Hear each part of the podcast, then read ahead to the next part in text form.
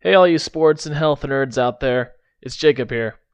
If you are having trouble finding an exercise routine, trying to find a good diet plan, or just looking to change things up, might I suggest checking out 8minutefitness.com.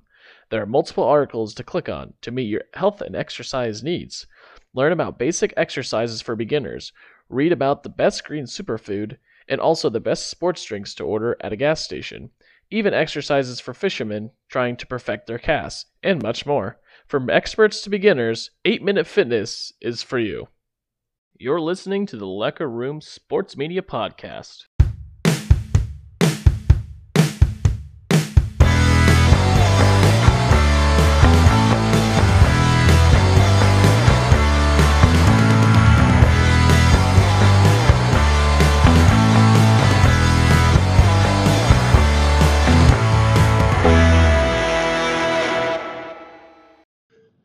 Welcome back to the Lecker Room Sports Media Podcast. This is Friday morning. It's Jacob. I'm your host, Jacob Lecker, on the podcast. This is a new segment we're probably going to try out just for this week, see how it goes. But this is the Friday morning drive to work the day before K State plays their football game tomorrow at Missouri. I know a lot of K State fans going to that game. Um, and then so well, we missed our podcast this week, the main one with me and Matt. And then I was thinking this morning, thinking we should probably do a rundown of the game prior to playing Missouri, one of the one of the oldest rivalries that K State has ever had. So here it is, the Friday morning drive. K State plays tomorrow in Columbia. It's about a three hour drive from me. Um, I was really hoping to go to this game, but it just didn't work out very well for me for my schedule, and we're already uh, we're already beat from traveling last week, so um, we're gonna stay home this weekend and watch it from watch it from the couch, watch it from a bar. We'll see. We'll find that one out. But 11 a.m. in Columbia. I know a ton of K-State fans are going. And first things first on the Friday morning drive let's talk about how well K State fans travel for like every road game. I mean, think about it. Missouri hasn't sold out a non-conference home game since like I think 2012 was it.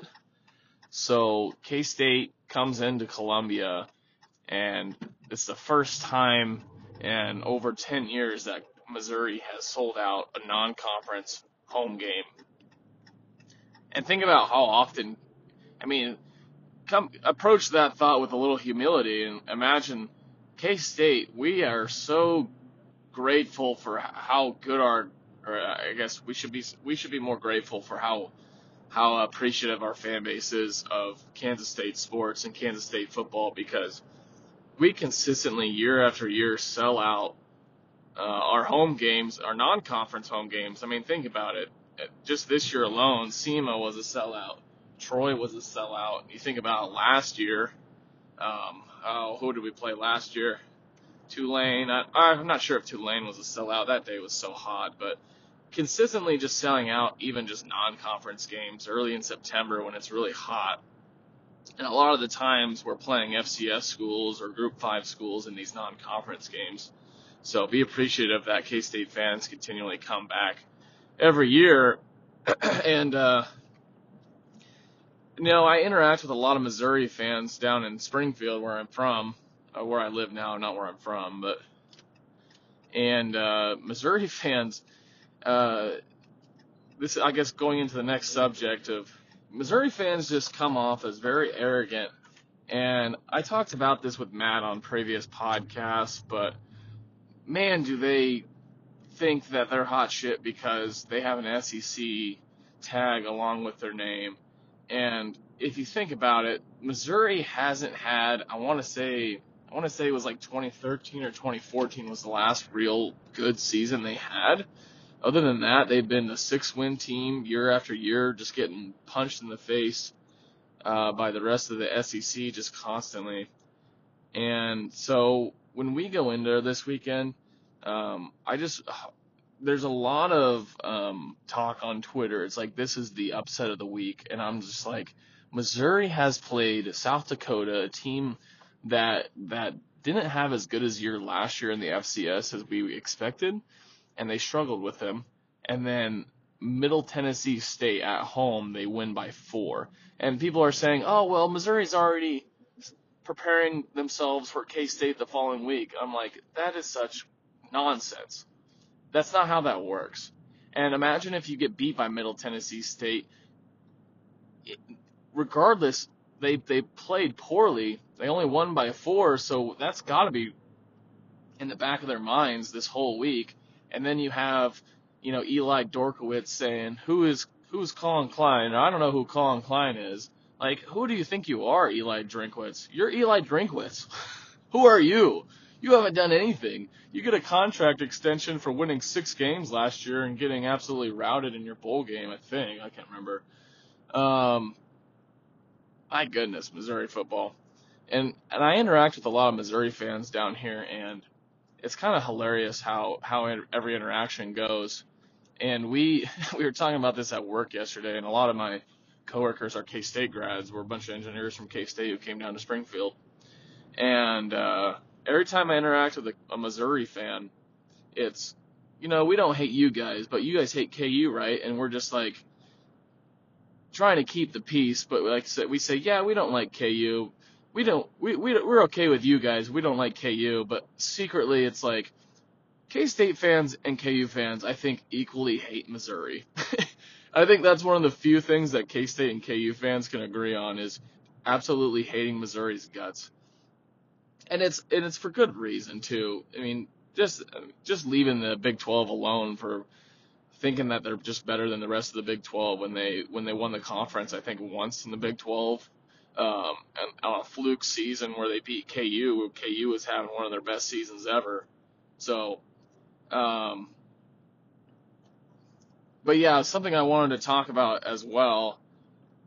Missouri thinks that they have all this history with their football program, and you look back all the way back to the the beginnings of the Big Eight. So this was like 1960 around there, 19, I want to say 1960.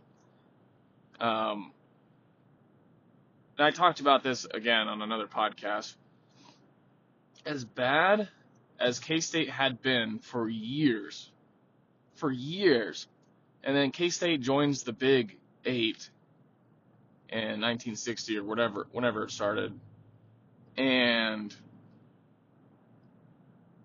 to this day, since the Big Eight, the rival of the Big Eight, K State wasn't a good football program till Bill Snyder. Clearly, obviously, you know, if you're a K State fan, you know that. And that was 1992 or 93 was the first year that K State even won a bowl game. Um, so, since 1960, K State has more 11 win seasons, or maybe it's maybe it's double digit uh, double digit win seasons since the advent invent uh, in, invention advent of the Big Eight, which was 1960. 20, almost 30 years prior to K State being relevant in football. So bring that up to any Missouri fan you interact with this weekend, because if they say, well, K-State has, you know, they go with the bingo card. K-State has no national championships. K-State, uh, they were so bad for so long. You guys have a horrible, you know, we own the all-time record, this, that, and the other, blah, blah, blah. And it's just like, you do realize that K-State has better, a better football program within the last 30 years than you do within the last 60 years, right? So that's my morning rant, Friday morning drive. Uh, beautiful day, and uh, I think it's going to be a beautiful day tomorrow as well. I think the weather's calling for about 80 degrees, um, at least here. And uh, K State comes off a big victory versus Troy. Give Troy credit last week. They they looked a lot better um, than the score. I think uh, I think the, the score provides. Um, Troy had uh, one wide receiver come up with some huge catches. I was I was getting a little annoyed with him, but you know, hats off to him for making some huge catches. They they cut it to what was it, 14 to 10 before the half, and then fortunately, we decided we were to kick it into high gear and go no huddle. And um, Phillip Brooks breaks free for, a, I think it was a 30 yard scamper there to make it 21 to 10 and a half. And then uh, after that, it was all K State. And, and Matt said it before the game at our tailgate that uh, he, he kind of expected the game to go exactly the way it did. He's like, it's going to be tough in the first half, but but the the depth is going to show in the second half, and that's basically what happened. Um, K State kind of knocked him out of the water when Troy tried to run the ball. I mean, I think I think the last two games K State's only averaging giving up like 30 or so rushing yards a game. Um, so K State's rush defense was awesome. Uh, pass defense has a little bit to be desired from, in my opinion. Um, but, uh, I don't, I don't expect Missouri this week to throw the ball too much. I mean, they're, they're going to try to throw the ball, but Missouri, Missouri's offense clearly is not clicking quite yet. And so I, I expect I expect K State to go into Columbia, and I think the spread right now is about five and a half. Again, I'm I'm speaking off the top of my head right now. It's Friday morning drive to work. um, the spread is about five and a half, and I kind of expect K State to cover that. People are betting very heavy on K State to cover. I think it's like in the 90 percentile. Uh, so, um, and if you have a gambling problem, don't call Matt. He doesn't want to deal with your gambling problems anymore. So call the gambling hotline and get get yourself some help. And we're sponsored by nobody because we're just not that funny, I guess. so this was the Friday morning drive with your host Jacob on the Lecker Room. I hope everybody has a great weekend. Stay safe if you're traveling to Columbia, and go Cats.